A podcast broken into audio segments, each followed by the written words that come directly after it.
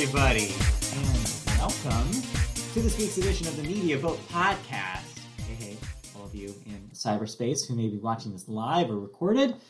Today is uh, the b- b- 15th. January 15th, uh, 2022. As we continue into the future pin number ass year of 2022, I saw somebody on Twitter refer to it as a pin number year, and I was like, yeah, that, it checks out. Um, if you don't know what the Media Boat Podcast is, we are a podcast dedicated to bringing you news and thoughts about movies, television, video game, and music, not necessarily in that order. In fact, not in that order at all now, thanks to our new format. My name is Matt, his name is Mike. I'm Mike. He's Matt. Uh, this is episode 314, which, Yes. yes. yes, at the start of this episode, we need to make a correction. Yes. Last week wasn't Yeah, yeah, 313. Who cares? I'm still bitter that we didn't get to celebrate it Yeah, whatever. Uh, in its proper format. So this is our pie show, then. 314. yes, it's the pie show. Delicious. Where's our pie? Delicious You're pie bring- you're gonna split bring up. pie. Yeah, you're gonna bring it. What happened? Hmm? What happened to the pie? Oh, I'm sorry. I'm just, I have other things going on right now. Not enough pie, I tell you. Oh, I didn't bring my mug. Uh, uh, thanks uh, to a, a lovely Christmas present um, from from uh, this guy right here. I have a Media Boat Podcast official mug now. Uh, I drank some tea out of it earlier this week. It was very nice. nice. I should be able to show it off right now, but maybe next time when we do live from my place. I think the original idea was for us to do like a yeah, morning yeah, show host cheers, cheers yeah. thing. That's cute. That's a cute idea, but that means you got to get one too. Uh, that means I have to get one. Yeah, that's, right. that's how that works. Anyways, um, so thank you for joining us. I just realized I shouldn't be doing the intro. This is your job because you have the first half of the show now. Yeah, we do. I don't know why you were counting me in. All right, Oh, because I always count you in. It's a one, There you go. ABC. And let's get take it started. over. I'm throwing the ball to you. And I am uh, doing a one-handed circus juggling Uh-huh. catch Mhm. because we're going to start with music. And we're going to start the music with the Billboard. Yes. And we start the Billboard with the Hot 100. Christmas songs. Get out of here. We're Your done time with is you. done. I'll see you in 12 months. Yeah. We'll, we'll see you again, Mariah Carey. Yes. No, Christmas songs ousted out of the top five. Back to Yeah. normal. Back to normal. And by normal, we actually mean Yeah. Easy on Me by Adele. Mhm. Stay Yeah. by the Kid LAROI Yeah. and Justin Bieber. Uh, newcomer, Heat Waves by Glass Animals. Yep. Yes, those Glass Animals. Yeah, I know. Charting. I think for the first time ever. Yeah. Yeah. No, no. No, I think they were um, in Neon. Neon charted. I don't know if it charted this high though. I don't know if it was top five though. That's what I'm don't know if it was saying. I think this is their first time in the top five. Yeah. So the go for you, go good for them, I guess. I don't know. Uh, coming in at number four, Shivers by Ed Sheeran. Mhm. And coming in at number five, we don't talk about this. Just say the name of the song. Well, we don't talk about. we're gonna talk a, a lot about this song. Turns out today. Yes, uh, we don't talk about Bruno uh, on the Encanto soundtrack. All right, so this is where we talk about this finally because this has been a story that's been brewing for the last few weeks. A lot of people are listening to this song on streaming services. Um, it's Yes. apparently the big hit off of the movie Encanto. Kids love it, families love it, and it's getting on the top of the Spotify charts for weeks at this point. Millions upon millions of listens to this thing. And so, naturally, so strong support that it ends up in the top five in the Hot 100. Do you think this is the strongest song in Encanto? Um, in terms of like an actual song, Sure. no. No? Okay, interesting. Oh. Why do you think this one caught on, like the other and the other ones have not in the Uh, same way? one, it's a catchy melody. Two, it's storytelling. Yes. And three, it's not a single person singing it. It's a constantly shifting changes, and the actual um, beat and tone of it changes with each different person. So everyone brings their own different style and flair to it. So yeah, it's interesting that this is the one that's finally catching after year. It's been years, a long time since Frozen's "Let It Go" did a similar kind of rise. Oh, are we, are we gonna just ignore Moana? That's the thing. The charts did. That's what I'm saying is that we haven't seen a juggernaut of a Disney song since Let It Go. Nothing from Moana charted this high. Nothing had that impact that this is having. Mhm. So yeah, it's an interesting little thing about Encanto. It makes me wonder if maybe this movie actually will be remembered more fondly than I think, just off the strength of this song. I think it'll be remembered more fondly because it went to Disney Plus so Yeah. quickly. That because it was the Christmas Day release, people saw it on Christmas Day. Hey, you're done Yes. opening your presents. Let's watch Christmas movie here Encanto. Yeah, and I, We have access to it. And I can attest to this in, with a personal story.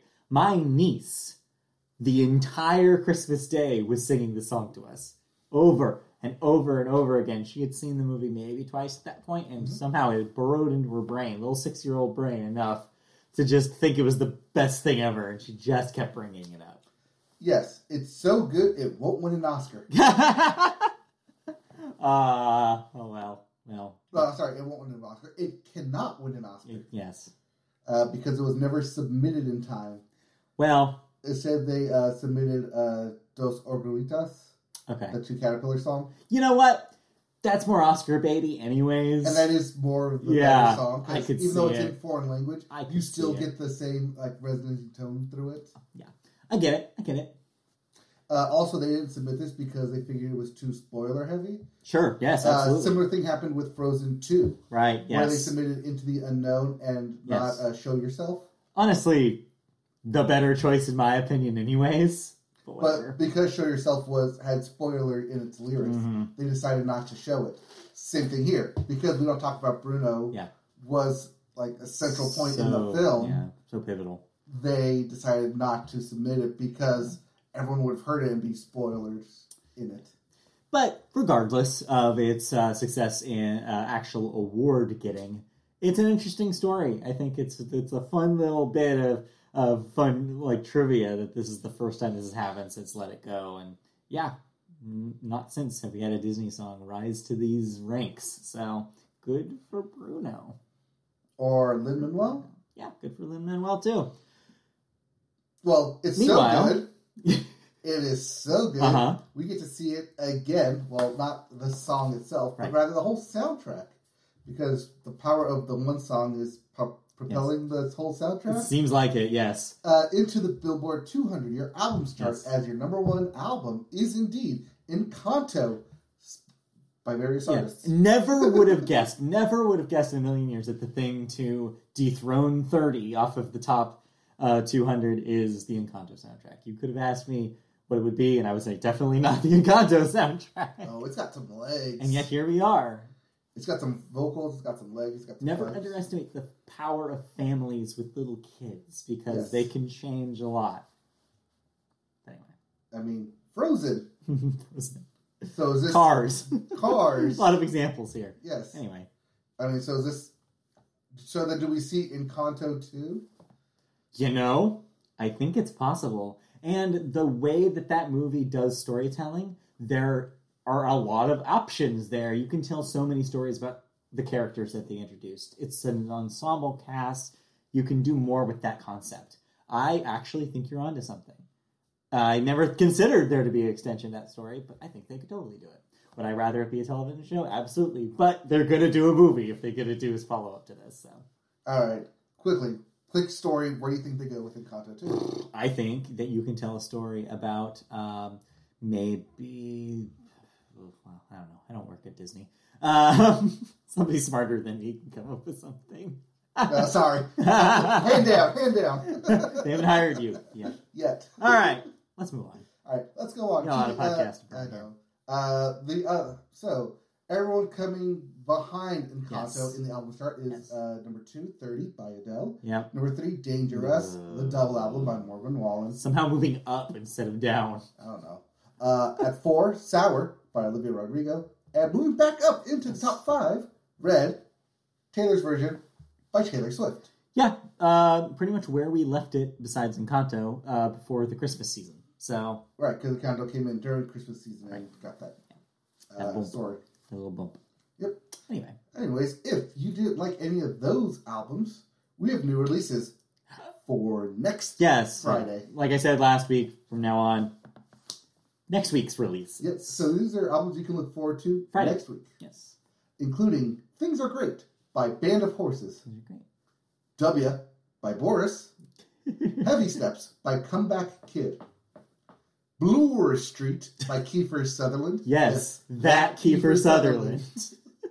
I didn't know he was a musician until today. He does bluegrass. Oh, okay, got it. All right, sure. Uh, yeah, he started doing it after 24, Oh, or like towards like the final season, and it was like, yeah, makes sense. he just wants to do this now. It's like he made TV money. like Steve Martin's banjo career, kind of same idea. Just Yeah, like, same what am. I gonna do? I'll I'll play some music. Yep, same idea. Um, archived materials by Silverbacks, Mhm.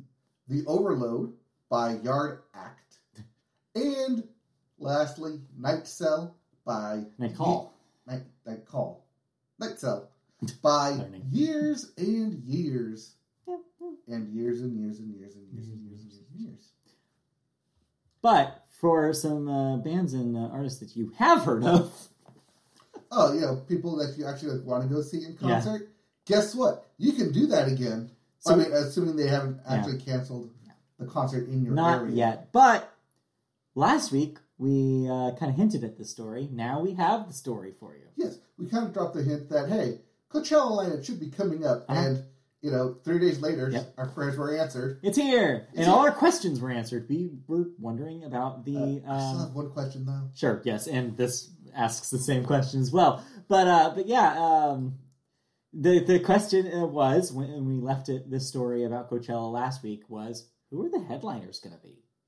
Right, and we tried to like reminisce and try to figure out okay where we were last year, like Mhm. who's still Yeah. confirmed to be a headliner. Like we said, Swedish House Mafia. We didn't know which day. We, like they said they were coming back, but maybe they didn't. Maybe they changed their mind. Well, guess what? The whole Travis Scott issue too. they decided to throw the baby out with the bathwater because all three headliners have been replaced.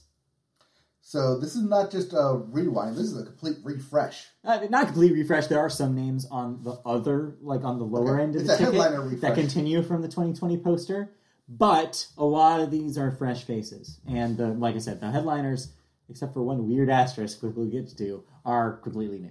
Yep. Uh, and they don't get much prettier faces than Harry Styles, who will join headliners Billie Eilish and Ye sure. at Coachella. Yay. Yes.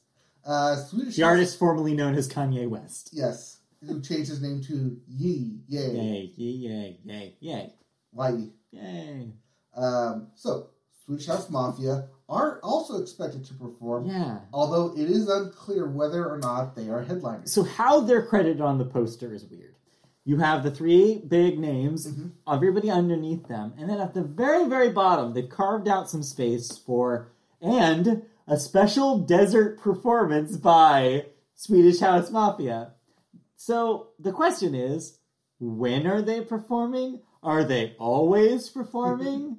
I saw a joke in uh, the Stereogum artist, uh, article about this where they were like, are they just going to have a residency in one of the tents and just like cycle through the members of Swedish House Mafia and constantly play something? I can see that, That'd be good. but I don't know how they're going to do it. But yes, they're not technically a headliner, but they are. It's confusing. Yeah.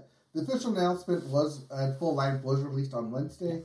This will be the first performance at the festival by Harry Styles, who sources may who sources uh, say may release new music before Maybe, Coachella. maybe. He recently completed the big North American tour by any major artist since the pandemic began in early 2020. Although he has not released a new album since Fine Line in December of 2019. Yeah, So he's due. Yep. And rumors about new music have been rife in recent Ooh, weeks. rife rumors. The uh, the news of his presence on the bill was first reported by Billboard, but then Variety broke the news of Kanye West's performance last week, um, which Kanye West was a Coachella, Coachella headliner in Way 2011. then. Do you? Fun fact about that one: he technically was a co-headliner because that night it was him and the Strokes, which goes to show you how long 2011 was. Like how long ago that was when they could share a headliner. But didn't he do the Sunday service after that? No, this predates the Sunday service stuff. Wow. Yes, 2011 he was touring off of My Beautiful Dark Fantasy, Right. which is way before any of that shit. He starts the Sunday service thing around 2016, around the Life of Pablo era. Oh, that's what I'm saying. That the that even though it says that his last performance was in He 2011, technically was in the Coachella Valley. You're right. After I think yeah, 2016 or 2017 to do some sort of thing like that. Right, his Yeah. Kanye Sunday service. Yeah. Right, um, and then of course Billie Eilish is being Billie Eilish and Yeah. doing performances everywhere Yeah. um, and winning Grammys and doubling down on Grammys. But as this mentions, she is now the youngest headlining act at Coachella of all time at 20. So uh, yeah, there's never been a younger person than her. So, of course, until until Olivia does it next year. So seems inevitable, really. Uh, she'll be 19, I think, so that'll still Yeah. qualify. Still qualify. Uh, see, this is when you start like doing the counting by days thing. that MLB does. yeah, yeah. Like, oh, the youngest by X By days. yeah, get your stat hat stat hats on. Uh, meanwhile, Swedish House Mafia also previously performed at Coachella in 2012. when they were still an active band. So, along with Ye, Eilish, and Stott, Mr. Styles himself, Yeah, yeah. the lineup will also include Lil Baby, Daniel Caesar, Phoebe Bridgers, Big Sean, Megan Thee Stallion, 21 Savage, Danny Elfman, Yes, that Danny Elfman. Doja Cat, Joji, Run the Jewels, King Gizzard and the Yes. Wizard Lizard, Well, we'll talk about them later. and Carly Rae Jepsen. Yeah, I was actually going to say, Media Boat favorite Carly Rae Jepsen is making her first Coachella appearance. Or first, I'd say first. maybe I don't know. Maybe. Maybe she's been there before. Um, but yeah, uh, she'll uh, first one in a long time, at least, um, and she'll be there on night one. Mhm. So congratulations, Carly. Yep. But yeah, not a Um, bad lineup this year. I looked through it. Seems like day two seems to be the day, at least with most artists that I like.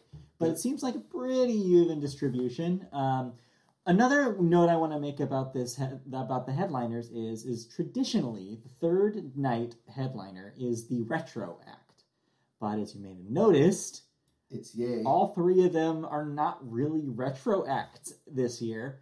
And it seems like, and you posited this, and I think you're right, is that he did it because of Sunday. Yeah. it's like, no, Kanye wants Sunday because he gets to do his whole Sunday shtick.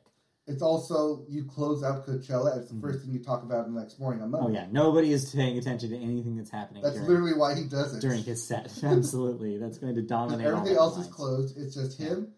You do the Sunday show or do the Sunday night show, and as you're leaving, he wants it to be the last thing you're talking about in the in, at night as you're driving Yeah. back, Mhm. and first thing in the In morning, the morning. Uh, when it hits the news. So yeah, uh, I guess beware uh, after t- after the single he dropped overnight uh, last night. Maybe don't go, Pete Davidson. Looking at you. Specifically, Pete Davidson. Yeah, did you hear about this? Is he, he put out a solo uh, like a single last night that was like apparently about how he's going to beat up Pete Davidson. Uh, oh, because the Kim thing. Yeah, uh huh. Because Kanye can do that. I thought he hires people to do that. no, I don't know. Not according to that one guy who wanted an autograph. I'm not. That story is not on today's podcast. Thank God. Anyways, so yeah, that's Coachella. I don't know. It seems like an okay year. Again, if it happens, it's still scheduled for dates in April. Who knows where we'll be come April? We have a couple more months to see where this Omicron goes.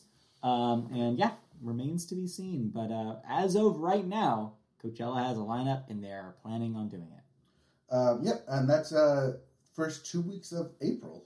Yes. So go, no, go. No. That's up to you. How much do you actually want Yeah, to see these people? exactly. Uh, because we had noticed or had noted at a previous podcast about Goldenvoice being relaxed on their Yes, um, uh, they're no, no longer requiring, uh, at least as of last time we heard about this was months ago. yes. Um, they were not going to require vaccination status. They may change. We'll see what Goldenvoice says. Yep. Uh, but we have other news to get to. Mhm.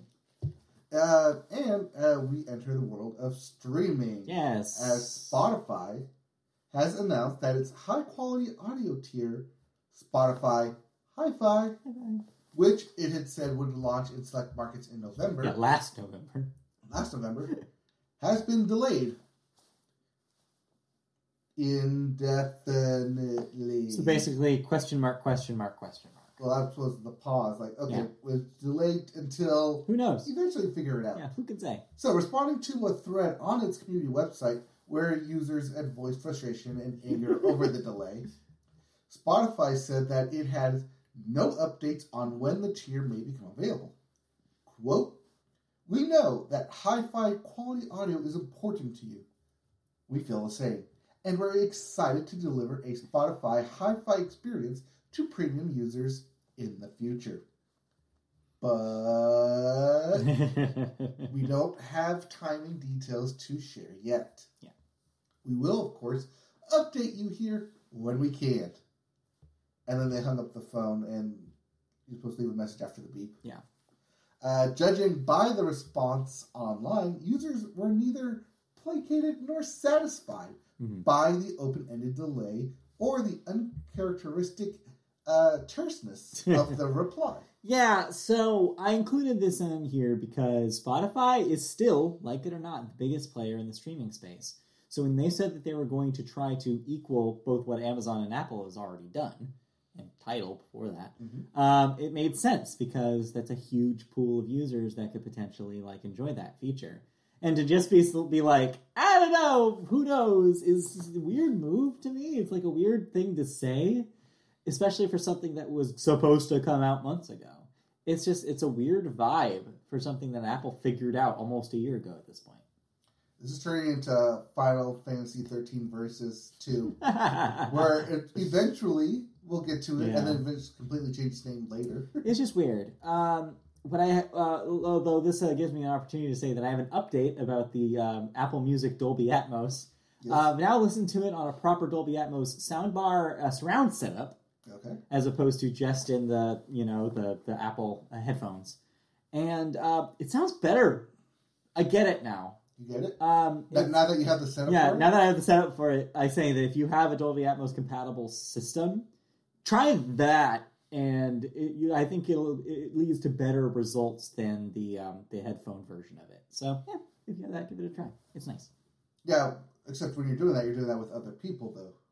Yeah, I mean, yes, it's it's shared music. Yeah, shared individual music. But yeah, the problem with the the AirPods was always that the vocals seemed really far away and quiet. Mhm. Not a problem with um, with a prop with speakers. Um, you don't run into the same issue. So just fun fact about that. Nice. So, um, uh, audio listening party at your place. when it's safe to do so, maybe someday. Maybe someday. maybe someday. All right. So, um, let's get into some music thoughts then. Yes. Uh, did you listen to anything? Uh, no, a little bit of an off week. Um, just some sing- singles, no albums really this week. Um, yeah, just was doing like doing more catch up uh, last week. No big releases have come out. So, I have one new release that came out uh, this week.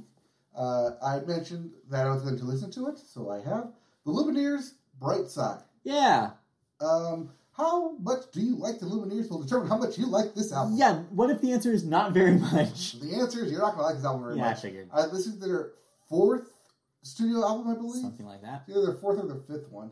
Uh, but um, it's the same folksy songs, same folksy album that we're used to. Lots of pianos. I love it. Sure. They also keep their um, tradition of having a single girl's name in the albums, which I, I absolutely love. Who is it this time?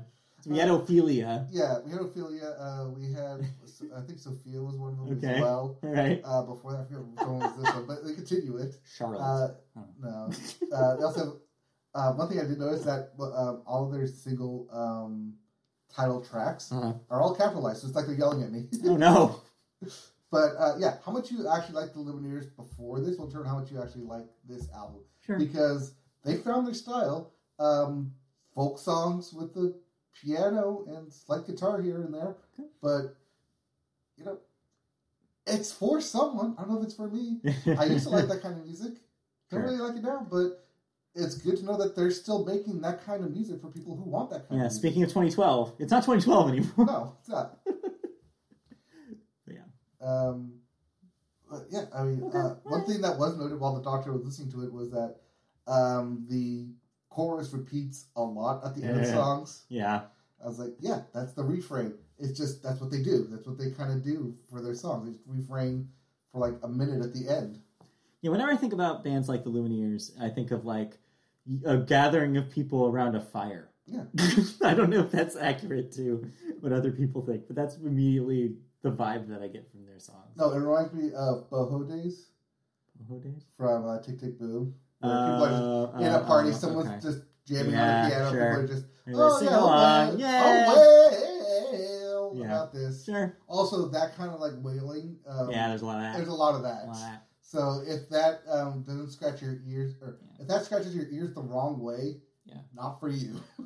I, I'll say, I'll say, I always say it, and I'll say it again. If you like bands like the the Lumineers, if you want to hear something that's actually better, Um, I recommend the band Saintseneca. Uh, they're a favorite of mine, and it's the same kind of folksy vibe, but I think much more fascinating arrangements. Anyways, check them out. All That's right. my tip. Music tip of the week. Yep. So uh, don't listen to Lumineers. Listen to Seneca instead. yes. All right, let's move on. Let's move on then to video games, and we start with new releases, uh, Yes. including Nobody Saves the World. No one. Uh, not not even Not even you. Not even you. Uh, for the Xbox One, Xbox Series X, and PC. Mhm. Blackwind for everything. Yep. If you got it, you can play it. Uh, the Hitman trilogy. Yeah. Everything. It's a but the collection of all of the Hitman 1, 2, and 3, uh, the most recent Hitman trilogy, I should say. Yep. So, yeah, on Yep. everything. on everything Except but, for Switch. But the Switch. yep. Uh, we also have RP Golf Yeah. or RPG, RPG Golf Golf RPG Legends for everything. Um, nothing. This isn't League of Legends, right? No, it's unrelated. unrelated. I think it's a golf RPG, right. as the name implies. Yes. Uh, there's also Rainbow Six Extraction. Yes, finally. Finally, for everything but the Switch. This was the one that was not um, um, announced a long time ago, originally called Rainbow Six Quarantine, and then had its Oh name yeah, you can't changed. do that. and it's the it's the one where it's the the fantasy esque one where you're it's a zombie uh, right. invasion. And lastly, Windjammers Two Yes, for the PS4, Xbox One, Switch, and PC. sequel to the classic Windjammers. Uh, about time. um, not on new consoles, but you can play the old disc on the new Right, consoles. yeah, it'll be compatible with your new consoles. Speaking of old consoles, Yes, this old This- consoles being the PS4 and Xbox One. yes, um, you can no longer get old consoles. That is our first story. Well, Well, yes and so, no. yes, you can get the consoles, Yes. but they're not rolling off the Well, assembly line as they. Yes and no. We'll get there. This We'll is this is two stories in one. Yeah, because about both Microsoft and Sony. Yes. So first, Microsoft has confirmed that it quietly, not telling anyone, stopped producing all Xbox One consoles at the end of 2020. Yeah. The platform, uh, Microsoft, said in July of 2020 that it was discontinuing the Xbox One X and Xbox One S, all digital edition consoles, but that Xbox One S would continue to be manufactured and sold globally. However, coinciding with the Xbox Series X and S launch later that year, Microsoft also stopped producing Xbox One S consoles. Quote, to focus on production of Xbox Series X and S, we stopped production for all Xbox One consoles by the end of 2020 Mhm. uh, said Cindy Walker, the senior director of Xbox consoles product marketing. Yeah. Uh, real quick, it makes sense uh, considering that the similarities between the Series S and the Xbox One X were pretty close performance wise. Mhm. And so it didn't make a whole lot of sense for them to manufacture both. It also allows them to focus more on cranking out more of those. It, it adds a production line that you didn't have. and apparently it's been in their favor as uh, recent sales numbers shows series x um, actually making a dent into sales numbers for the first time in a while catching up to those ps5 numbers that we've reported on. You mean because people can actually get Xboxes? they're getting more prevalent. I mean i'm proof of this um, since i got one fairly recently. And like they're getting easier. Now of course walk into a store easy yet and i think that's going to be a barrier to entry Mhm. for a lot of people still.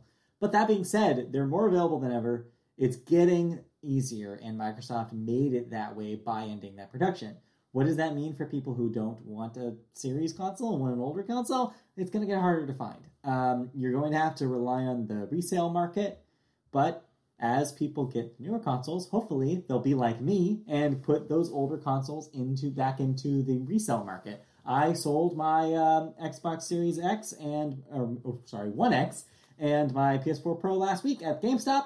I got a cool five hundred and sixty dollars for both of them. Okay. Yeah, and, my PS4, as you well know, um, had a disk drive issue.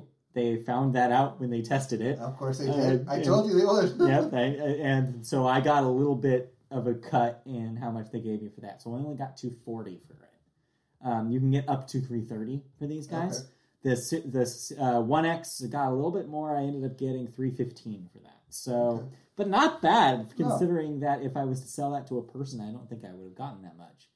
I mean, So- considering you bought it at five hundred and yeah, you depreciated two hundred dollars over not bad. six years. Not bad considering. No, for So, console. Not bad for a con- any console, really. So yeah, I would recommend uh, checking out your local GameStops, checking out eBay if you're looking for something like that. They're So around, You, you don't recommend what I'm doing is having my PS4 tucked away right Yeah. back there. right? Yeah, it's not doing anything with it.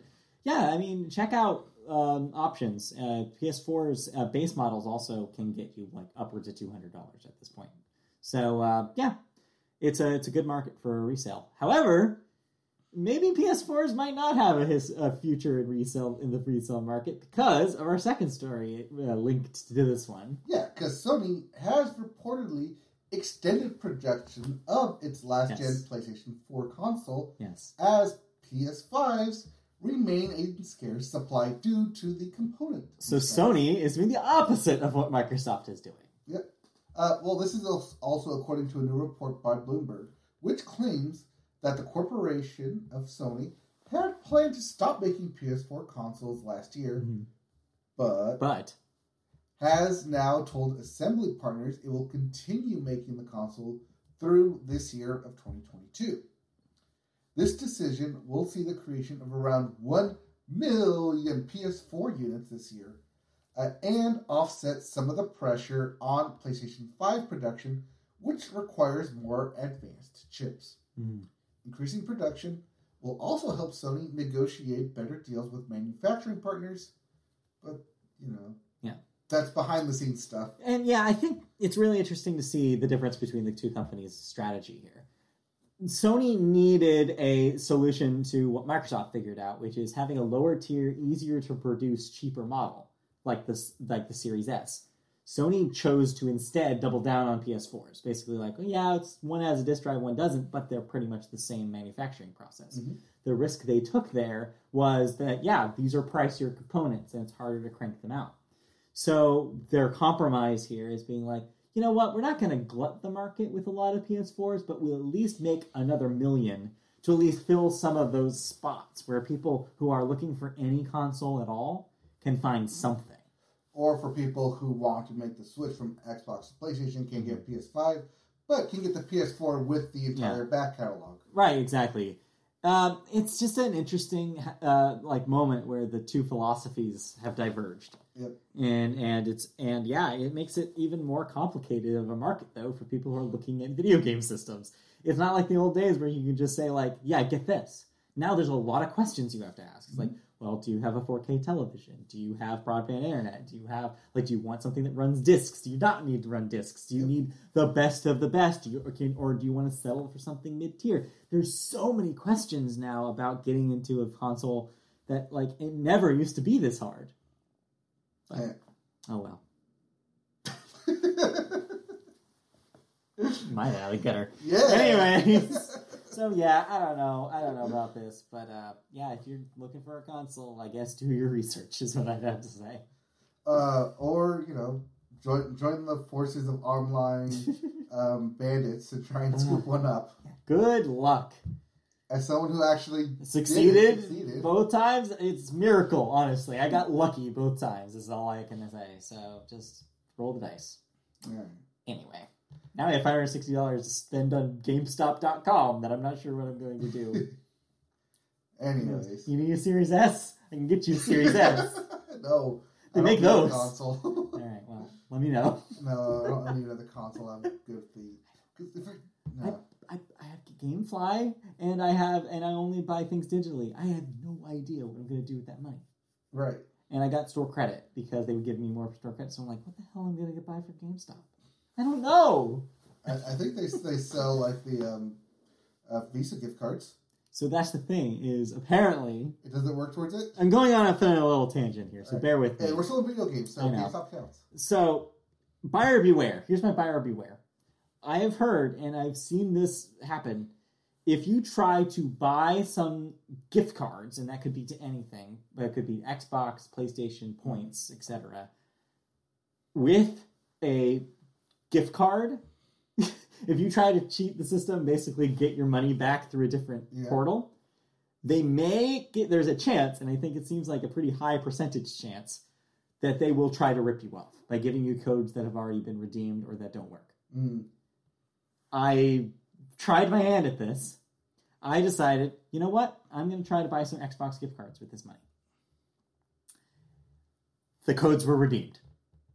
I googled it. I was like, like I mean, pre-redeemed. They told me they aired out on me Ooh. all three codes that I bought. Spent $150, fif- three $50 gift cards. Went to uh, Google, tried to see what people on Reddit were saying. Reddit said, go to Microsoft support. So I went to Microsoft support. Microsoft support tells me, we can't do anything about it. They've already been redeemed. Give this reference number to GameStop support, and they should give you new codes. I go back to GameStop support uh, guy in GameStop support says, "Wait, they're already redeemed." I'm like, "Yes, they're already redeemed." And he's like, "Okay, give me your info." I gave him my info, and I said, "Microsoft said that if I give you this reference number, you guys will fix it." He said, "Oh, sorry, we need to escalate this.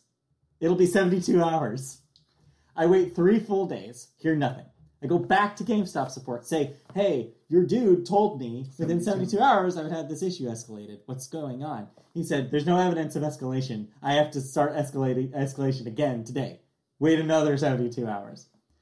Thankfully, I only waited another 24. I got an email. Guess what GameStop's solution to this problem was? You can buy more gift cards. They're sending me a physical GameStop gift card for the $150. because I imagine what they did was, well, we can't give them more digital codes. We don't have any good ones. We don't miss, and we want to refund them, but we can't refund the gift card because that's not how that works. right. So what do we do? Let's send him a physical GameStop gift card so he's still trapped in our ecosystem. that was their solution.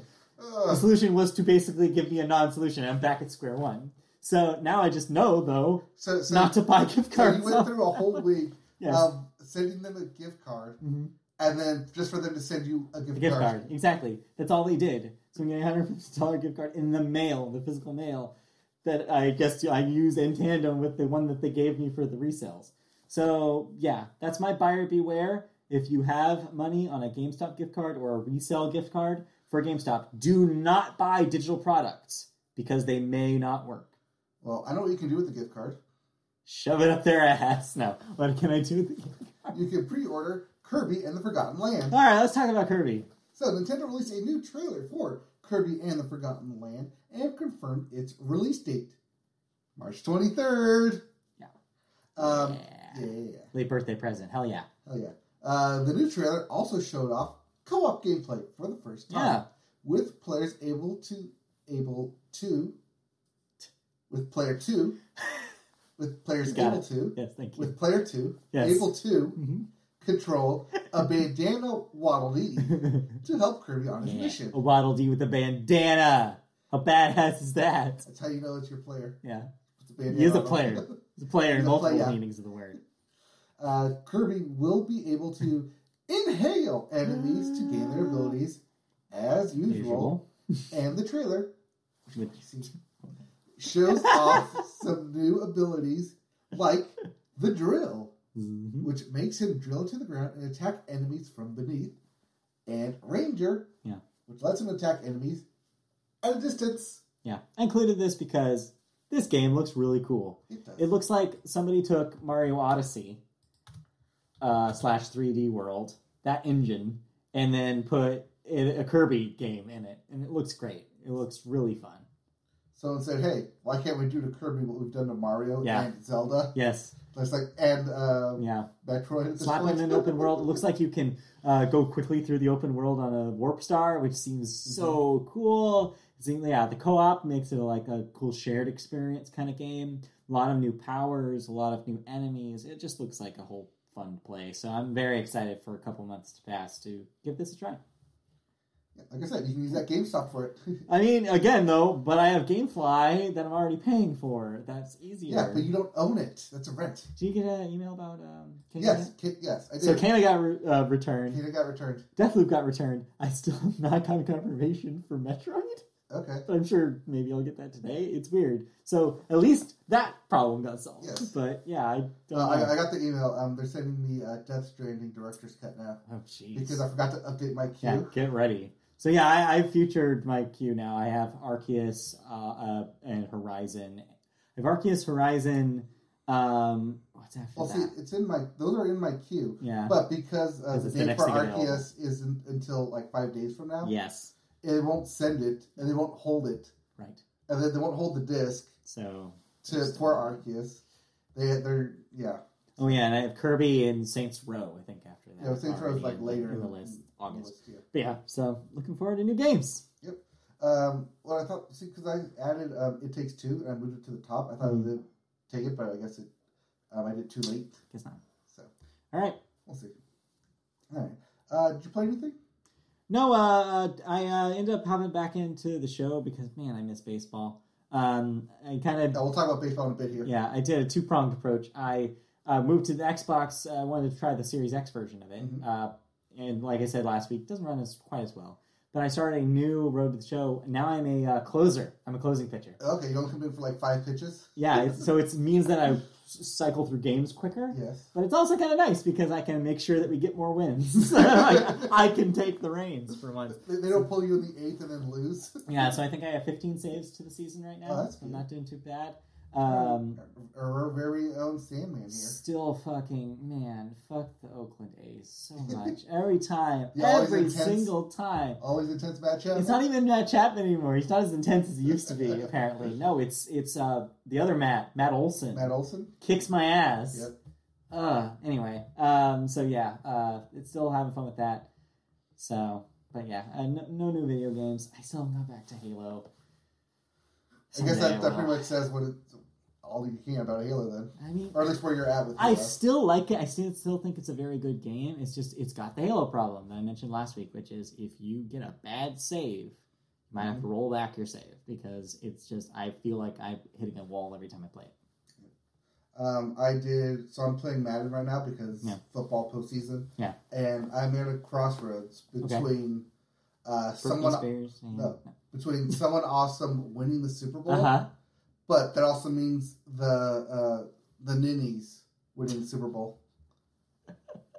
The ninnies. Yeah, the Niners. Oh. And I don't want that to happen. but I'm on the team. but but don't you want to someone uh, someone awesome to have a ring though? See, here's the thing. I can rush for like 600 yards Yeah. and not score. Yeah. Also, you know, his value shoots up if he was on a Super Bowl winning team. That you can use that as leverage to hopefully get him. Yeah, but there's no team. button that says demand a trade. Oh, really? Okay. Yeah, and if I do win the Super Bowl, Yeah. then they're going to sign me to like the max contract. and I'm never going to get out of there. You can do that mid-season in the show. You can just I be know. like, you can be like, nah, I don't want your contract. I want to be sent to free agency. And I want to send, send myself to free agency Yeah. and hopefully see where I go. Yeah. But you can't do that because you you start under a rookie contract for, Yeah. three years. Yeah. Yeah, that's true. But, all right. Well, good luck to someone else in making this life-changing decision. I don't know. I, I got the Super Bowl like game next, and I rushed for like 400 yards, but maybe just means I got to turn up the difficulty. Ah, next season. Yeah, next season. next It's season. get. Get, the ring at the rookie year and then Yeah. crank it up. Right. Yeah, makes sense to me. Yep. They, they should have the dynamic uh, stuff that the show does. oh no, no, they do. They do? I Yeah. turned it off. Yeah, I ended up turning that off to me, me too, because you, you don't get um, you don't get catcher uh, catcher hints uh, where they like they tell you uh, placement Oh, yeah. um, and um, All Star or above. They turn it off. Oh, see, I turned it off because I kept getting stopped at the line. I had like 20 rushes for 25 yards Yeah. because my line was dumb. hmm I was like, oh man, this sucks. Let me just turn the difficulty down one. And then that, just turning it down one, changed it from me getting like 30 yards a game Uh-huh. to 130 yards a game. Yeah, that's the difference it makes. Yeah, I'm afraid I, I've now defaulted to just the default veteran. Yeah. So I'm like, we'll see what happens. Like I said, I'll probably turn it up for season two and Yeah. see where we go from there. R.I.P. John Madden. Yes. Anyway, Anyways, let's talk stop talking about virtual sports. Stop talking about virtual Let's sports and about moving actual to sports. actual sports because we are going to flip on into television and talk about the Sports Corner, which is back this week. Say hello to the Sports Corner. We start sports with the CFP national champions Georgia, who beat Alabama 33 to 18. Yep. Uh, with future um, uh, quarterback in a movie featuring him, Stetson, Yeah. um, defeating Alabama. Hmm. Uh, yeah, this guy's story is pretty amazing. He wa- walked onto Alabama four years ago, told him he told him he wasn't good enough, went to JV, hmm uh, not JV, went to community college, Sure. um, got better, balled out, came back as a walk on to Georgia, Yeah. started the season as a fourth string, and ended up beating out everybody to win the national championship. Real rags to riches. Yes. Story So, there. American Underdog coming to a story. I guess so. Yeah. Two. American Underdog 2, um, the Bulldog. yeah. Is that Ameri- American Bulldog? American Under Bulldog. Under Bulldog? No. Blunder Dog. Bulldog. Anyway. uh, so yeah, there's your little uh, college football update. Yep, uh, that means college football is now over, Yes. which means uh, players can now enter the transfer portal. Ooh, sounds sci-fi. And, well, this is where they start moving around to different colleges Yeah. because they go to college to play football and not, you know, get an education. Yeah. Unlike in- it's supposed to be like the reverse way. But as for people who like to watch football, it means that you can put all your focus into valuable cable, apparently. Yeah. Um, you put all your focus into professional football as the NFL playoffs await us. Packers and Titans retain their number one seed going into the playoffs and have first round buys. Um, and then, yeah, Well, because the regular season ended this past last weekend, we had Black Monday, where all the head coaches get fired. Well, not all, but the losing coaches get fired. yes, uh, six opening head Wait, coaching. wait, one, two, three, four, five, six. That should be eight. Yeah, that's sorry. eight. It's- so Black Monday started with six coaches, but then two more got fired later in the Yeah. week. So the list includes Jaguars, who by the way have the number one pick again. Again. The Raiders, the Broncos, the Dolphins, the Bears, the Vikings, the Giants, and the Texans. Oh my. All of them Yep. need coaches. Um, out of all eight of these teams, one of them actually ended up making the playoffs, So and they still don't have a head coach. still don't have a head coach. So uh, watch this space.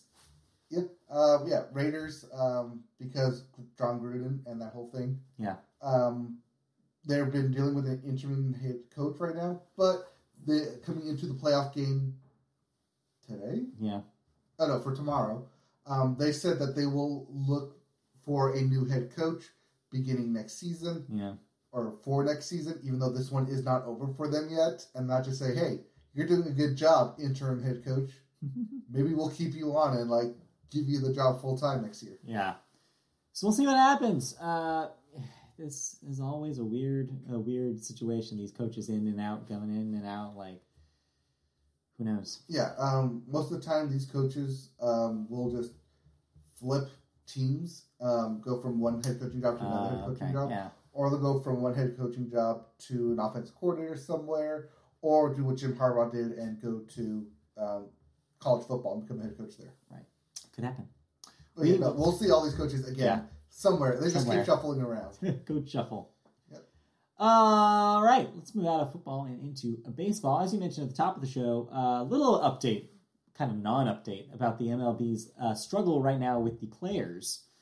Thursday, as we had mentioned, was going to be the first time that some uh, bargaining was going to happen, or potentially going to happen. They were going to meet on Zoom. league was going to meet with some new terms. They did. They made their first labor proposal, which focused on a narrow set of issues that, guess what? No one's surprised here. Did very little to encourage the players and heightened the likelihood of spring training being postponed. So if you're crossing your fingers that there's some sort of landmark decision that was going to happen this week, it didn't happen. We now move the clock to early February, where we're going to have this same thing happen again, which will hopefully then we will know the fate of spring training. Uh, which no, is, we won't. uh, yeah, which is probably no. There probably will not be spring training at the end of March, so don't get excited. Well, it's the start of Or yeah, March. start of March. Start, Sorry, I don't think. I, I guess I meant end of, by the end of Yeah, February. by the end of But- February, start of March. For not gonna. Ha- it's probably not gonna happen. We probably won't see spring training until April, May, which will then postpone Everything season else? potentially. Yep. I don't know. It looks dark, but we knew that going into this um, that it wasn't going to be. Yep, and a postponed season hasn't happened in MLB Yeah. since 2020. Yeah, when they had to uh, do an 80 games in uh, beginning starting in July. yeah. And if it goes into a full lockout, that hasn't happened since what ninety 94. four? Yeah. So we'll definitely see what happens. So uh, watch that space. Just play a lot more of the show. that's what I'm. that's what I'm gonna do. Is Like make my own uh, 2022 season. Yep. Oh, um, and then side note to that, just we're talking about MLB. Um, Oakland Raiders may not be the Oakland Raiders very much You longer. mean uh, wait? Sorry, Oakland A's, A's. may not be Yeah. the Oakland A's. The Raiders are already not the Oakland Raiders. Well, yeah. Well, see, that's in my mind because that's where Yeah. the, the Raiders went, and that's probably Right. where Oakland's going to go too. Yeah, Or- again, or the A's are going to go. It's too bad that they can't just name them the Aces because it's already a team in another league. Yep. But yeah, we may see. Uh, yeah, we may see Vegas for them. Maybe they'll get worse. Maybe. because because again, fuck the Oakland A's. yeah, you do I- see my hat. as, as mentioned before. Yes. Anyways, Anyways. All right, and the last sports story is the ongoing saga of the Australian Open, which is continuing right now. But the focus isn't who's on the court, but rather Right. who's off the court. yes. So of course we're talking about the ongoing saga of Novak Djokovic, who continues to be yes and no, yes and no in Australia. He arrived in Melbourne last week and prom- promptly had his visa canceled for entering without a valid exemption for Australia's vaccination requirement for all arrivals. However, a judge ruled Monday that he should be allowed to stay. Australia's immigration minister then revoked the tennis star's visa once again on Friday, saying, quote, it was in the public interest to do so. Novak was detained ahead of a court hearing on his case to stay in the country and play in the Australian Open. It still remains to be seen whether or not that will qualify. Right, and he may get off on a technicality here because um, the time that he was given by the um, immigration minister to provide documents was like an hour, like only an hour time before his time was up. Um, in the middle of the night, like at 3 a.m., when nobody was open, no one could answer phone calls. Sure. So Uh, Novak is saying that he didn't give me enough, like, he wasn't presented with enough options sure. uh, under a timeline Whatever. to provide additional documents. Uh, yeah. And so the judge is, is basically going to rule that was enough time given for him to provide additional documents, even though the one document they want, he does not, he cannot supply. yeah. And won't. Um, yeah, this is just embarrassing. It's just. When will it end? When will it end? I ask. I guess the end of the Australian Open. Yeah. All right. So I guess you call it the Australia close. Ha Ah, ha! but not because people are still playing tennis and the Australia Open. Anything else in sports before we move on to te- proper television news? Of course there is, but not enough for us to talk about. Fair enough. All right, let's move on to tel- television news. We start TV news with the SAG Awards. Yes, award season continues to run forward. This is technically both a television and a film story, as both kinds of uh, forms are nominated in these awards. Yeah, but this one actually gets shown on TV. SAG, of course. See what you did there. We'll get to that later. SAG, of course, Screen Actors Guild. Um, Ridley Scott's House of Gucci and Jane Campion's Power of the Dog leads the films uh, film awards with three nominations. However, it was House of Gucci to claim a nomination for the ensemble cast, which, as uh, we uh, say often on the Media Book podcast, podcast, is sometimes, not always, but sometimes a hint at your Best Picture winner at the mm-hmm. Oscars. Nominees for that prize included House of Gucci, as well as Belfast, Coda, Don't Look Up, and King Richard. Meanwhile, on the television front, Succession and Ted Lasso scored a leading five nominations, while Mare of Easttown, The Morning Show, and Squid Game each landed four nominations apiece. The best ensemble in a drama series race will be between The Handmaid's Tale, The Morning Show, Succession, Squid Game, and Yellowstone. For the second year in a row, the Screen Actors Guild Awards took to its Instagram page to announce this year's nominees, with Rosario Dawson and Vanessa Hudgens doing the honors. The award show will be on February 27th, airing on TNT and TBS. So we'll see the big winners then and be able to see what that means going into the rest of award season. Um, mean about favorite Ted Lasso. Yeah. bunch of nominations Good to there. see. Good to see. Squid Game making an impact after a huge year on Netflix. Um, yeah, uh, definitely putting at least a little bit of uh, variety into the acting nominees. I saw um, a viral tweet going around that was like, "When you're the token minority," and it was because there was only one Squid person from Game. Squid Game in each of the categories Yes. with a bunch of white people besides them. Yep. It was yeah, kind of embarrassing, but hey, you know, at least they're being considered, I guess. Makes me wonder if Squid Game would be getting all those nominations if they hadn't been on Netflix or had. all No, I think success. yeah. All the success of people talking about it. Netflix's success with that show really probably led to them pushing them for nominees Right. in a way that they wouldn't have otherwise. So yeah, eh, it's good and bad is what I'll say. It's good because I want a show like Squid Game to be uh, considered, as we get more into this era of Korean entertainment making a huge impact here, Mhm. but at the same time, shouldn't be the only representation for somebody who is not white. It's like you gotta work harder, gotta work harder. SAG. Anyways, let's move on to our second story. Yep. Something that will never be nominated for any award. Uh, the Santa Clause is coming back. And yes, I mean C L A U S E, not Claus, C L A U S, No, like clause, like the bottom of the contract, the fine print. as in Tim Allen's The Santa Clause, the uh, 90s into 2000s trilogy of Christmas films, is coming back in Disney Plus limited series form with Tim Allen himself in tow. He will reprise his role as Scott Calvin from the films. He is reuniting with Jack Burditt from uh, Last Man Standing, who will serve as the EP and showrunner. The plot is Scott Calvin is on the brink of his 65, 65th birthday and realizing that he can't be Santa forever.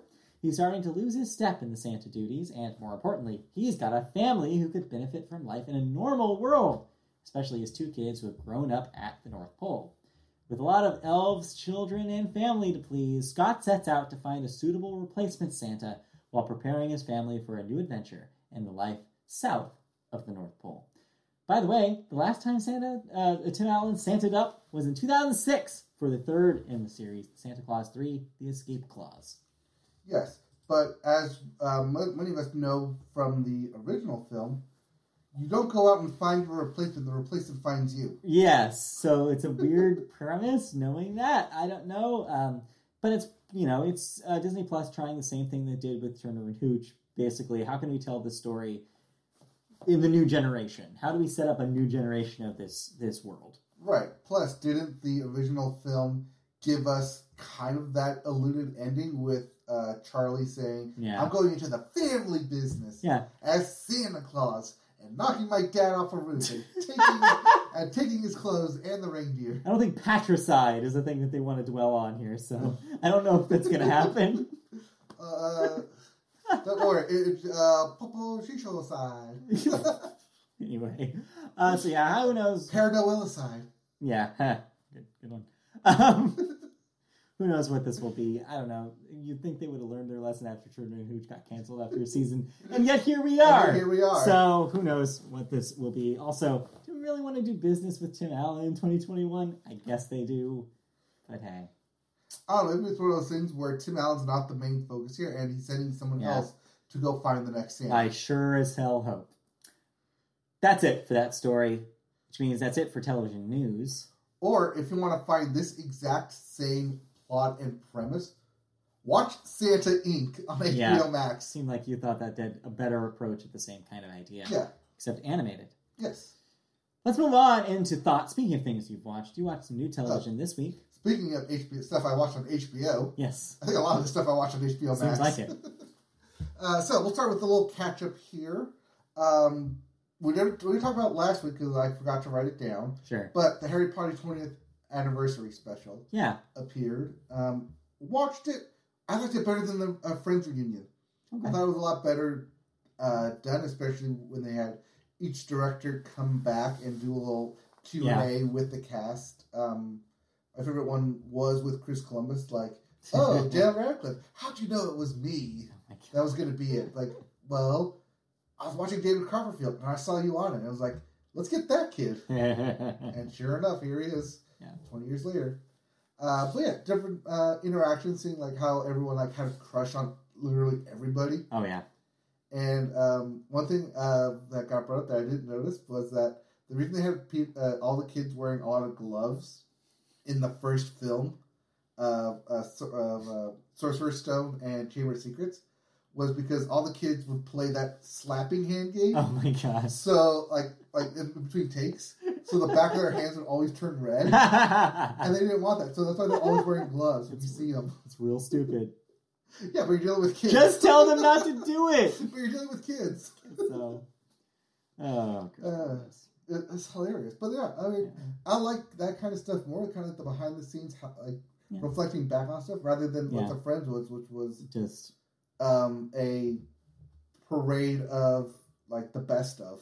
So. Uh, if you have nostalgia for the sh- uh, movies, uh, me, despite the baggage of J.K. Rowling, do you think this is worth a watch? Well, yeah, because they- they're very limited to what J.K. Rowling actually is in it. They And don't we have talked about last week, yeah. or the week before on the Yeah. first, the first episode um, of the new season, where they didn't have any new interviews with her. It was Right, just stuff yeah. that was already archived, and they used that um, pretty sparingly as well. Okay. So it's just added like uh, like a soundbite here and there to help express stuff. But overall, it was the cast. It was focused on the cast and the movies, not necessarily the books themselves. Yeah. Okay. So, yeah, if you like those movies, if that's part of your your childhood, uh, yeah, that, that's available for you.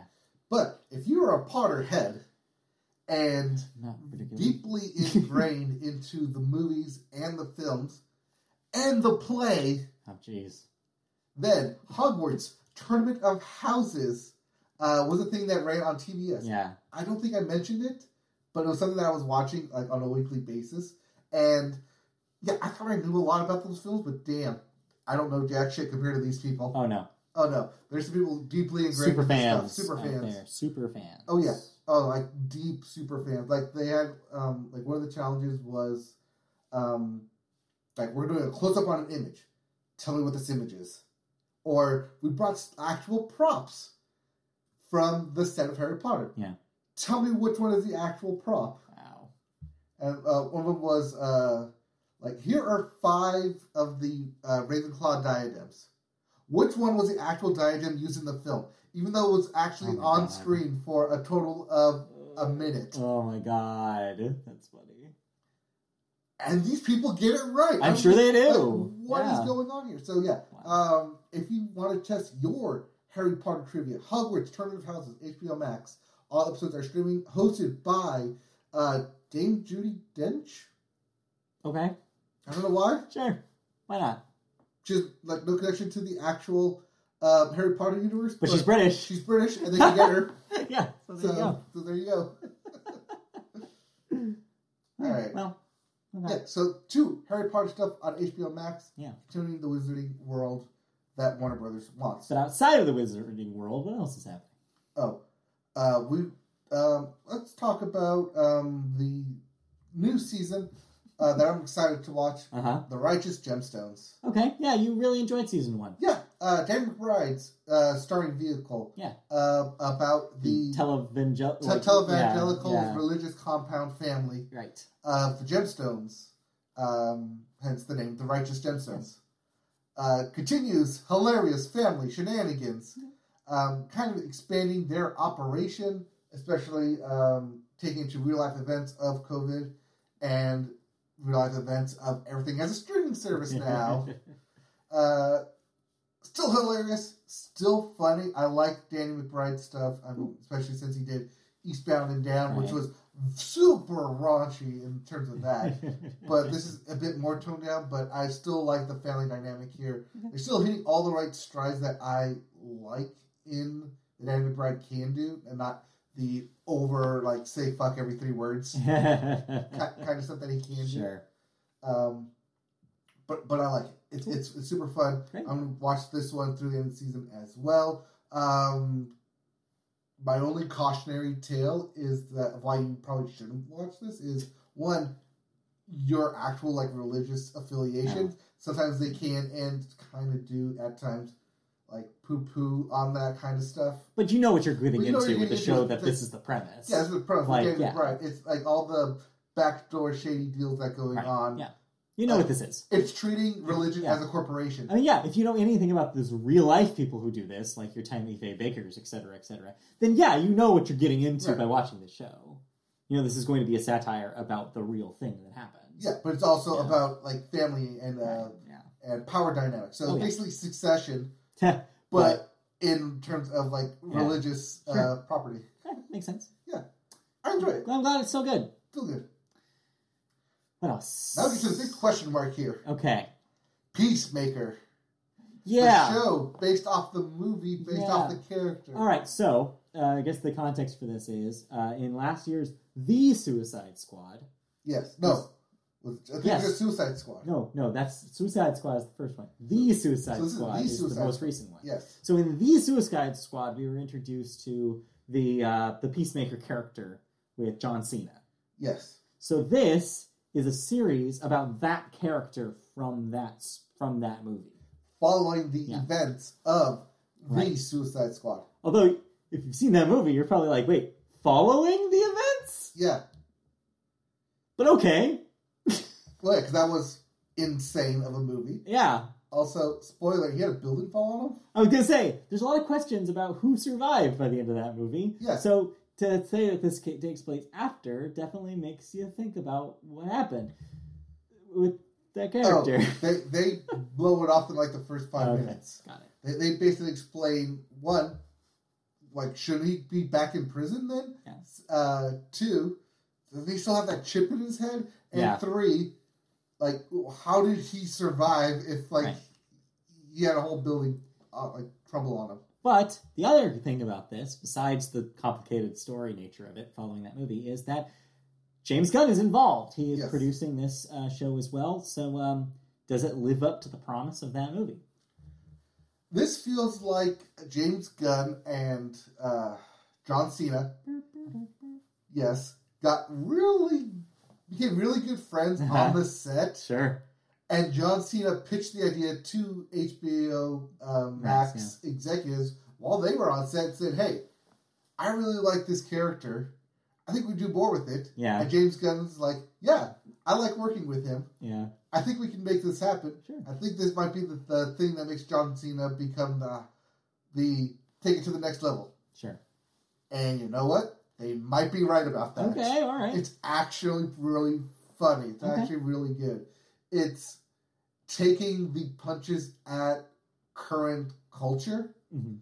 uh, especially since Peacemaker is kind of like the uh, comic book macho white guy, Sure. but living in a 2022 world where most of that doesn't quite fly, especially all the misogyny. Yeah, this sounds like it's getting into Deadpool territory. Is it similar in vibe to those movies? The comedy is similar in vibe, but it doesn't break the fourth wall. Okay, okay, all right. Um, but it does reference a lot of DC stuff, so it's still set within the DC Yeah. universe. This does almost feel like HBO Max's try at what Disney's been doing hmm with the Disney Plus shows for Marvel, Sure, but comedy. but comedy, uh, and not just comedy, but kind of like it's a big event that only Peacemaker can solve. Of course. But then you go, but like, but then you also reference like there's Superman, there's Batman, there's Wonder Woman in this world of Yeah, superheroes. why does it have to be him? Why does it have to be me? Uh-huh. And they kind of address that Okay. too. Right. But also, like, because he's working with a team, it's very hilarious and, and like taking in that James Gunn way of taking what would be the American ideals. Everything's about peace and love. You don't have to kill for peace, and spinning it into the way that he can that made people love um, John Cena in the role during the film. Yeah. I mean, I like that film a lot. Um, I my takeaway was though not I want to see more of John Cena's character. Right. So it is weird that this is the character that they've glommed onto for this spin-off. That being said, I'm glad that it sounds like they mostly pu- pull it off, and that it seems like it's a worthwhile addition to that story. Um, yeah, I mean, maybe I'll Um, try it. I don't know. I don't know. I don't know if this is something that I want right now, but like, it's interesting that it's good. um, I would say this seems like something I would rather binge watch Sure, at the end. sure. except that everything's like 40 minutes to an hour. So it's a lot. So It's a lot to do. it's a lot to do. Uh, it does start with a three episode premiere, Okay. which is all available on HBO Max right now. Yeah. So you can watch all three episodes and then determine if it's for you or not. Okay. All right. That's good. Um, I think it's hooked me, Okay. so I'll continue watching it at least on a weekly basis. Uh, but the other show that also premiered, um, Euphoria, came back. Season, season two. Yes. Yes. I still haven't completed season one. I don't think I'm going to. Yeah, But, it's not for uh, us. It's not for us. It's not for us, but uh, That's why we haven't talked about it on the show. but people I work with are watching it, and keep tell me that I should be watching it. I'm like, Mm. uh, I like Zendaya. Don't get me wrong. yeah, Me, uh, media boat favorite Michi. yes, Um, but it's just not for me. It's the same vibe that that, that reboot of Gossip Girl uh, gave me, where it's just like I feel like I need to be ten years younger for this. See, that's the thing. About that. The people I work with are about Right, ten years younger. that checks out. It's like if you're yeah, if you're in your early twenties, absolutely go for it. This is probably for you. But I yeah, I don't know. I don't know if I I maybe have aged out of Euphoria at this point. Right, because that was me like after four episodes. Maybe it's not for me. Like it's the shock for shock's sake, and Sure. I'm not that shocked. No. or should be shocked. Shocked. There was an era for that, and we missed it. No, it's we were watching. We had girls. We were watching girls. and before Yeah. that, there was Sex in the City. yeah, well, I mean, that skews a little older. But yeah, I get what you're saying. But anyway, Let's say that was before us. Yeah. Anyway, Anyways, um, so that yeah. exists. so that exists. If That's that's for you. Have fun. Yep. Um, Peacemaker. If it's for you, like I said, the three episodes are on Mhm. HBO Max. Give it a shot. You can stop it at any time because it's on HBO Max, and you can just say, "Okay, this is clearly not for me." But lastly, last and not least, Oh, last but not least, I Yes. finally got around to this. okay, Uh, the Tom Brady special. maybe as least then. Okay, I misspoke. Man in the Arena, Yeah, this exists. based on the quote by Winston Churchill of "Everyone's critics except for the bench." Yeah, yeah, the man in the arena. yeah. Usually pulled out by assholes.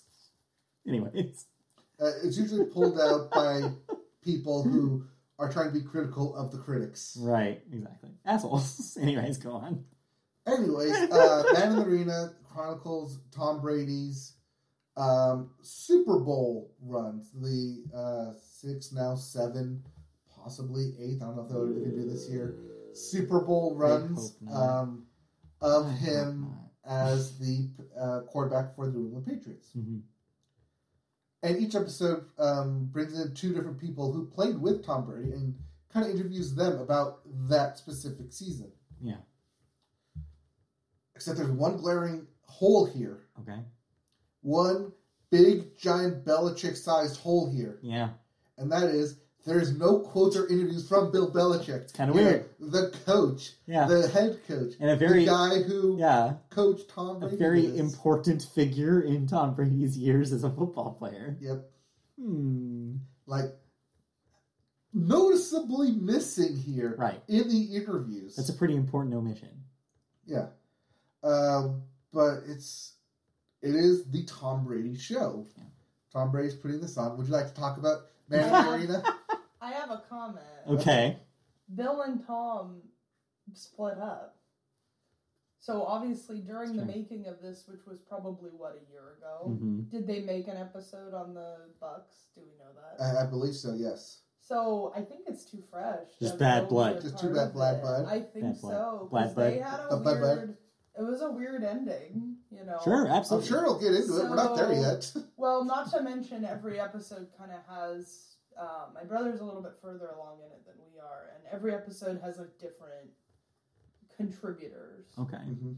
But I don't think Bill's going to be in it at all. No. I have a feeling it's too fresh. If- Yeah. If, they did this in five years, Mhm. totally. No, Because no, no, but if we do it in five years, it'll become the um, the ESPN thirty for thirty special two bills with Bill Parcell and Bill Belichick. that's a great thirty for thirty. It But is. That's why I brought it up because it's a great thirty for thirty. fantastically done.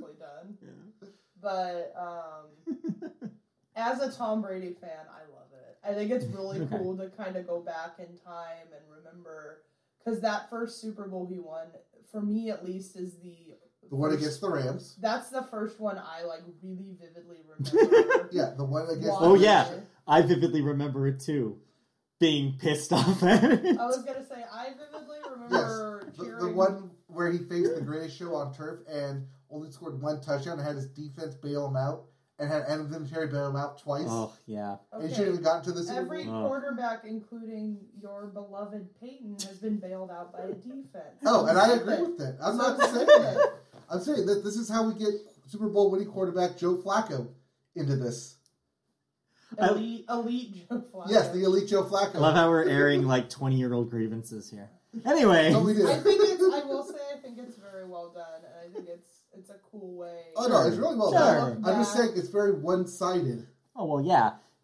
You're gonna I get mean- bias in these things. Well, especially with Tom Brady's the executive producer on this. Uh-huh. He's going to make Uh-huh. it all about himself. I mean, this is the last dance all over again, right? yeah, you except, know, except like he's not done though. This isn't the last dance, and I'm looking back at 20 years later. Sure. This is the last dance as I'm still dancing. But I mean, because both the pers- are, are executive produced by the person that's the story is being told. Yes. So you, The last Yes. dance was. There's a finger sort on of the scale. biased, Right. but there's a finger on the But it was still great. And so I, get what you're saying. Well done. is that it's Yeah. a well done story about this person who is a fascinating person, eh, whether you're Whether a fan you of him like or not. or not, Right. Yeah. He's yeah. Hey, what do you like? Ronaldo? He's been around for 20 years. Right. There- There's a reason for that. Like it or not, he will go down as through. very Yeah. important for the sport. And that's what this this series kind of goes into. Sure. Like he is the man in the arena here, like arena football, Sure, yes. not arena football arena. league, but Can you imagine?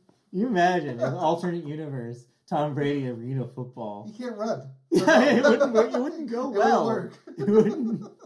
Yeah, that would be ugly. it is fascinating to look back though, because it's like kind of crazy that Yeah. that the you know the tuck rule game and all of that was Yeah, they go to 20, 20 years ago. not just the tuck ago. roll, and but Brady, that he and Brady is still an MVP candidate twenty years later. Somehow. Say what you will. right. The And fact that that- he should have lost in the ACF, the uh, AFC championship I'm not game. gonna Alright, argue that. We cannot keep going back and forth about Tom Brady's Oh career. no! See, this is what we were doing like post uh, show too. Well, I believe it. defense, But early on, the defense was why that Belichick specifically. Yes, Belichick, that, that, that's what I believe is that because Belichick's like defense basically won Tom Brady all these Super Bowls. The fact that Uh. Belichick is not there, and they're talking to the players who reference Bill Belichick constantly. I think by the third one, it's more Tom, but I Alright. will give you that. All right. Anyway. Anyways, we should probably move on. Otherwise, But thank you, thank you, I had to uh, put in my two cents. our Tom Brady correspondent. I- Thank Yes. I was gonna say I'm biased that Sure. way. I know you are.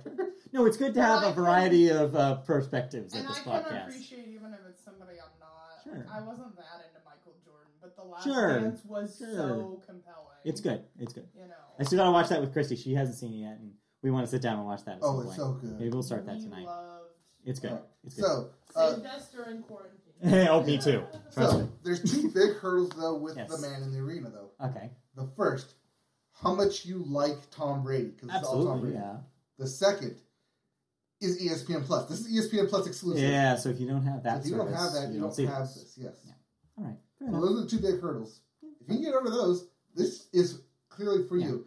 And I will say right now, um, we may talk about it end of the year. Well, you're getting way ahead of yourself. Getting way ahead of myself here. So let's instead move on. Out of thoughts. Uh, I didn't. I I've just been watching Jeopardy. Uh, Amy Schneider still kicking ass. She passed. James Holzhauer uh, on last night's game. Sorry, spoiler if you haven't watched oh, it. no, I watched it. Um, and so yeah, so she's now third. also got uh, the Final Jeopardy right. I'm surprised everyone missed it. Oh yeah, last night's. Yeah, Okay. like how could it not be Hawaii? Yeah. yeah, Christy got that one too. It was like right away. That's Hawaii, duh. And then like, oh, why are we in California? Anyway. Oregon? But yeah, so I'm still watching that, and um, I'm currently catching up on season two of Netflix's Hilda, the animated uh, Okay. series uh, based on the children's books. Um, because in anticipation of watching the movie uh, that's on Netflix, Ooh, The Mountain King, I want to say it's called. Um, if feature length Hilda film, uh, we haven't watched it. Uh, we'll probably watch that tonight, so I'll talk about that next week. Nice. So uh, that yeah, that debuted about a week and a half ago. So other than that, though, just yeah, watch uh, just catch up. Still uh, watch uh, new episodes of uh, Abbott Elementary and um, Kenan, uh, which are my current season shows. Other than that, just waiting for new stuff. Um, I actually watched season two or episode two of Guys Chance of a Oh, Lifetime. Did any better? Uh, they actually had to pitch stuff, Oh, okay. so it was Oh. a little bit better, but still, it's uh, yeah, I'm glad you told me. It's like, Question. oh, this is The Apprentice, because that solved the puzzle in my head about why I don't like it. Yes. I was like, oh, that's why I don't like it, because it's The Apprentice. Yeah. All right, let's move on into cancellations and renewals then. right. What am I no longer watching? Well, you're no longer watching I Know What You Did Last Summer, the series on Prime Video, uh, because Amazon canceled it after just one season. Meanwhile, if you can bear season two of Emily in Paris, there are two more seasons coming your way somehow because inexplicably people like that show. I don't get it.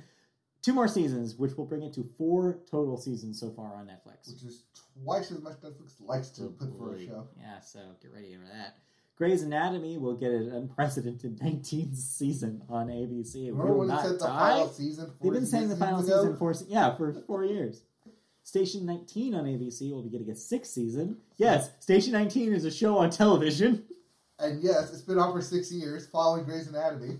Apple TV Plus is renewing the morning show for a third season after I guess it continues to inexplicably be nominated for awards.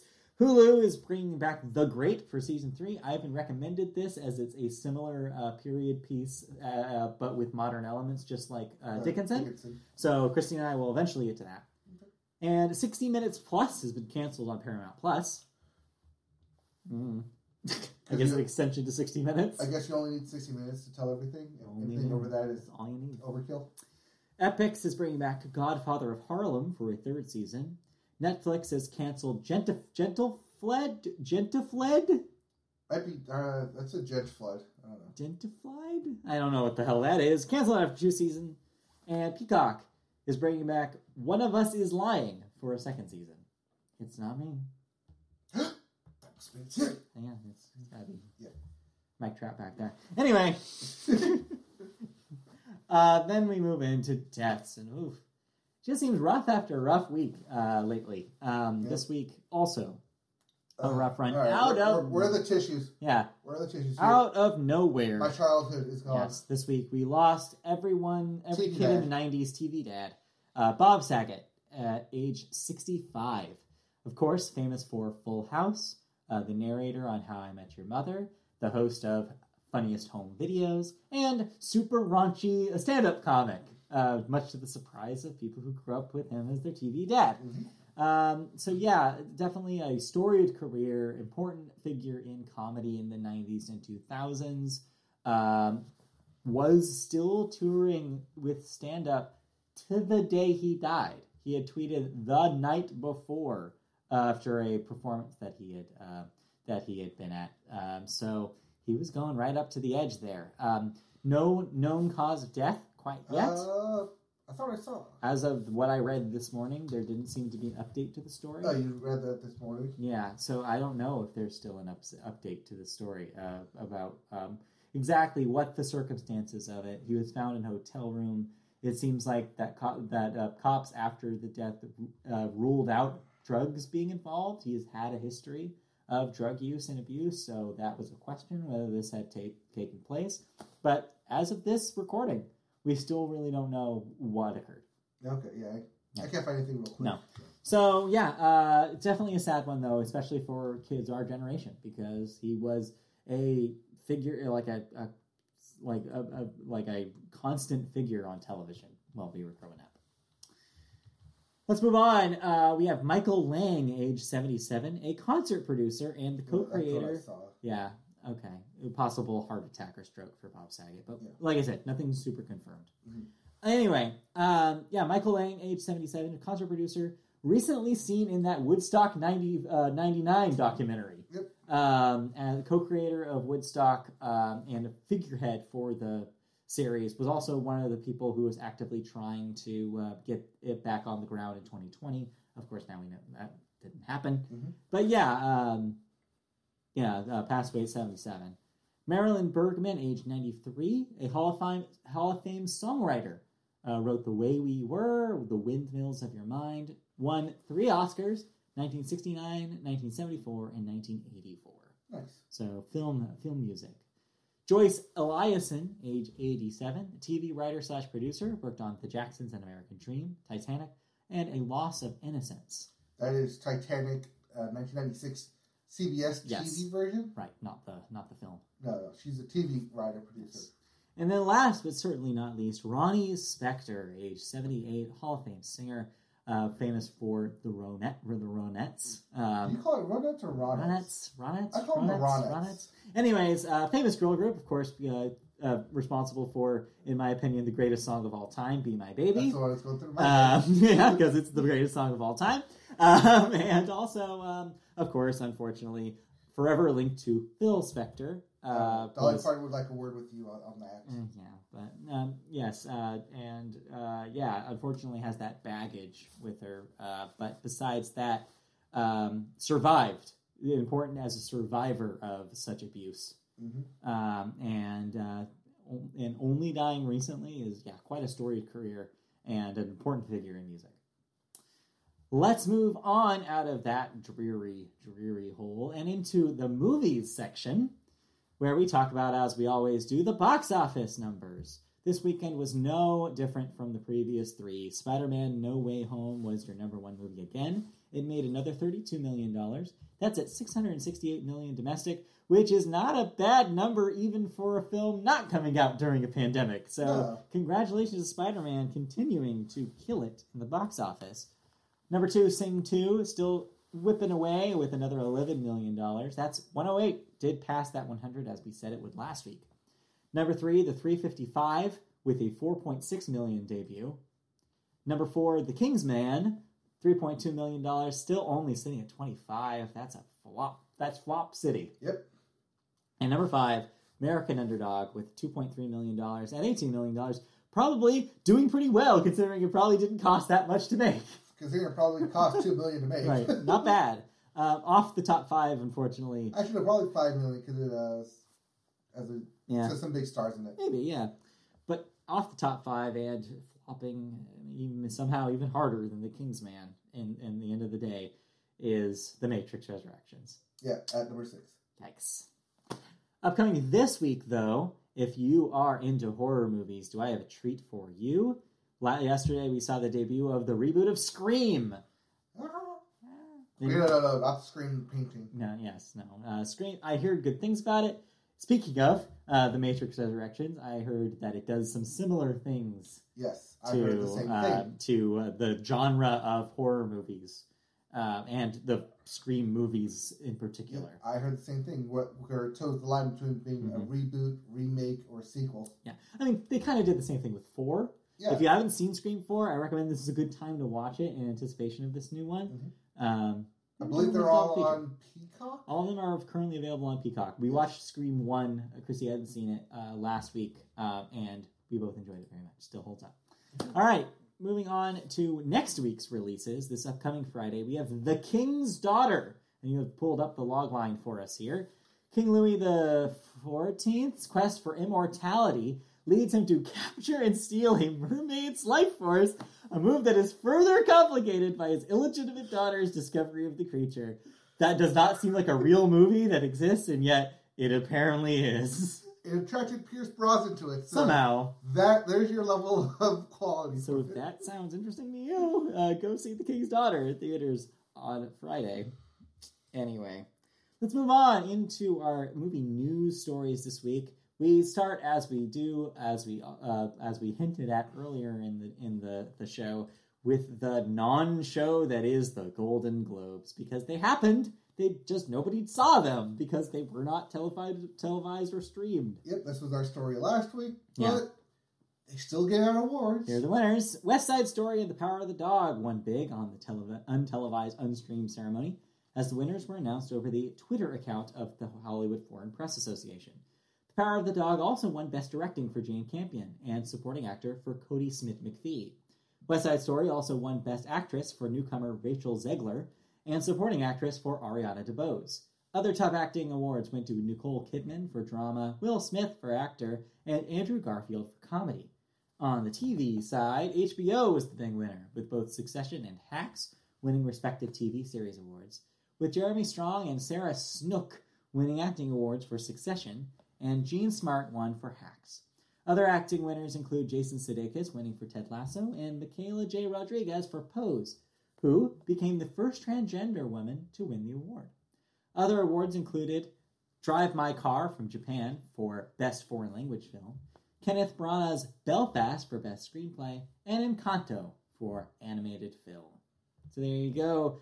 Will this matter? Do you see Golden Globe little tags on uh, movie trailers or posters going forward? I would bet absolutely not. I don't think this. I don't think anybody will care. I say yes, but in that really small Yeah, fine really print small, that says. It'll say Best Picture, and it'll say in tiny, tiny, tiny, tiny ass print, Golden Globe. Yes. 22. So yeah, uh, this is a blip on the radar in Yeah. award season. Move on to our second story, which weirdly enough is a crossover with music. As See, I thought you'd have this on there because music. I didn't because this is not a music story as much as it is a movie story. But it does involve someone from Yes. music, Kendrick Lamar. Yes, Kendrick Lamar, the Grammy winning- winning rapper. Also, Dave Free and South Park creators Matt Stone and Trey Parker are in the news this week for signing on to produce an untitled live action comedy for Paramount Pictures. The film will be penned by four times Emmy winner Vernon Chatman, who worked on South Park post COVID most recently. We'll see the past and present come to a head when a young black man who is interning as a slave reenactor at a living history museum discovers that his white girlfriend's ancestors once owned his ancestors. His ancestors. Wow! Paramount Pictures will handle theatrical distribution, home entertainment, and television licensing rights, and the film will also stream on Paramount Plus. South Park's 25th season, by the way, starts on February 2nd on Comedy Central, is a milestone season for the show. Yep. Um, Nope there. Uh, but yeah, this I assume this also because Matt Stone and Trey Parker have 900 million good relations yeah. with Paramount and Viacom CBS. Uh huh. and then Kendrick Lamar getting in on this. Yeah, I mean, this doesn't super surprise me. Kendrick Lamar is fascinated with this kind of subject matter. He, he's written a lot of music about this kind of idea, about the warring ideas of the past and the present, and the baggage of the past coming to bite you in the present. And so, this premise, I could see why this would interest him. Also, uh, the writer Vernon Chatman um, won a Peabody for his work as well. Ah, Uh, he's been a writer on South Park for the past 20 years, Yeah. but also a writer for various uh, ensemble pieces for like the New York Times, Okay. which is where he won the Peabody.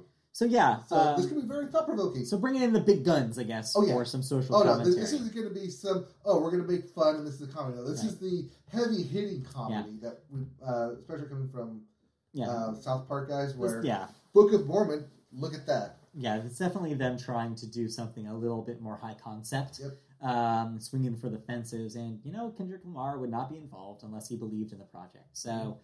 I don't know. I'm pretty divided by this. As somebody who likes Kendrick Lamar quite a bit, but doesn't like South Park, it's I'm a little torn here. Uh, but we'll see ultimately when this thing comes to life. Um, I mean, we'll see. I mean, expect this either end of this year or Mhm. sometime next year. Yeah. But I mean, we also did this with uh, American Underdog last Right. year at the same time, Yeah, where we said this was the film that's coming out end of the year, and here we are, a year later. and a year later, and it's making pretty good money at the box So- office. Yeah, we'll see. Uh, got the talent behind it. The question is, is can they pull it off? But we'll see. Yep. That's it for some movie news this week. Did you watch any movies? Um, New movies, I should say. Nope, not not As I- new movies. As I mentioned, the only movie we watched was from 1996, so I can't really speak to new movies Yep. right now. But like I said, I watched that Hilda film on Netflix, by next week, um, maybe we'll finally watch. Um, up, what is it uh, called? don't look up. Don't look up. No. maybe. Who No. knows? Maybe not. no, maybe not. I don't know. Um, but yeah, as for that, um, no movie talk until next week, maybe. So Nope. Um, I think that'll do it. I think they'll do it for us, though. So thank you for watching this stream or, or listening to this episode Yes. of the Media Boat Podcast. Thank you, thank you. We will be back next week, as we always are, for another episode. In the meantime, if you want to see our live or recorded episodes in video form, you can go to our YouTube page. We're on uh, YouTube as Media Boat Podcast. Search that. You can find our page. Like, subscribe, comment, whatever you need to do. Click the bell for notifications, and you'll know when we go live. You can also listen to us in audio form. We're available on any podcast catcher you use, including Apple Podcasts, Amazon, Google Play, iHeartRadio, Spotify, wherever you're, wherever you listen, we are there. Search Media Boat Podcast. On Twitter, our handle is at Media Boatcast. Facebook, search Media Boat Podcast to find our page. And if you want to email us questions, comments, feedback, anything you want, mediaboatpodcast at gmail.com is the email address for that. We will read them and maybe even talk about them on the show if we ever get an email. Please email us. We're sad. We want feedback, please. Somebody.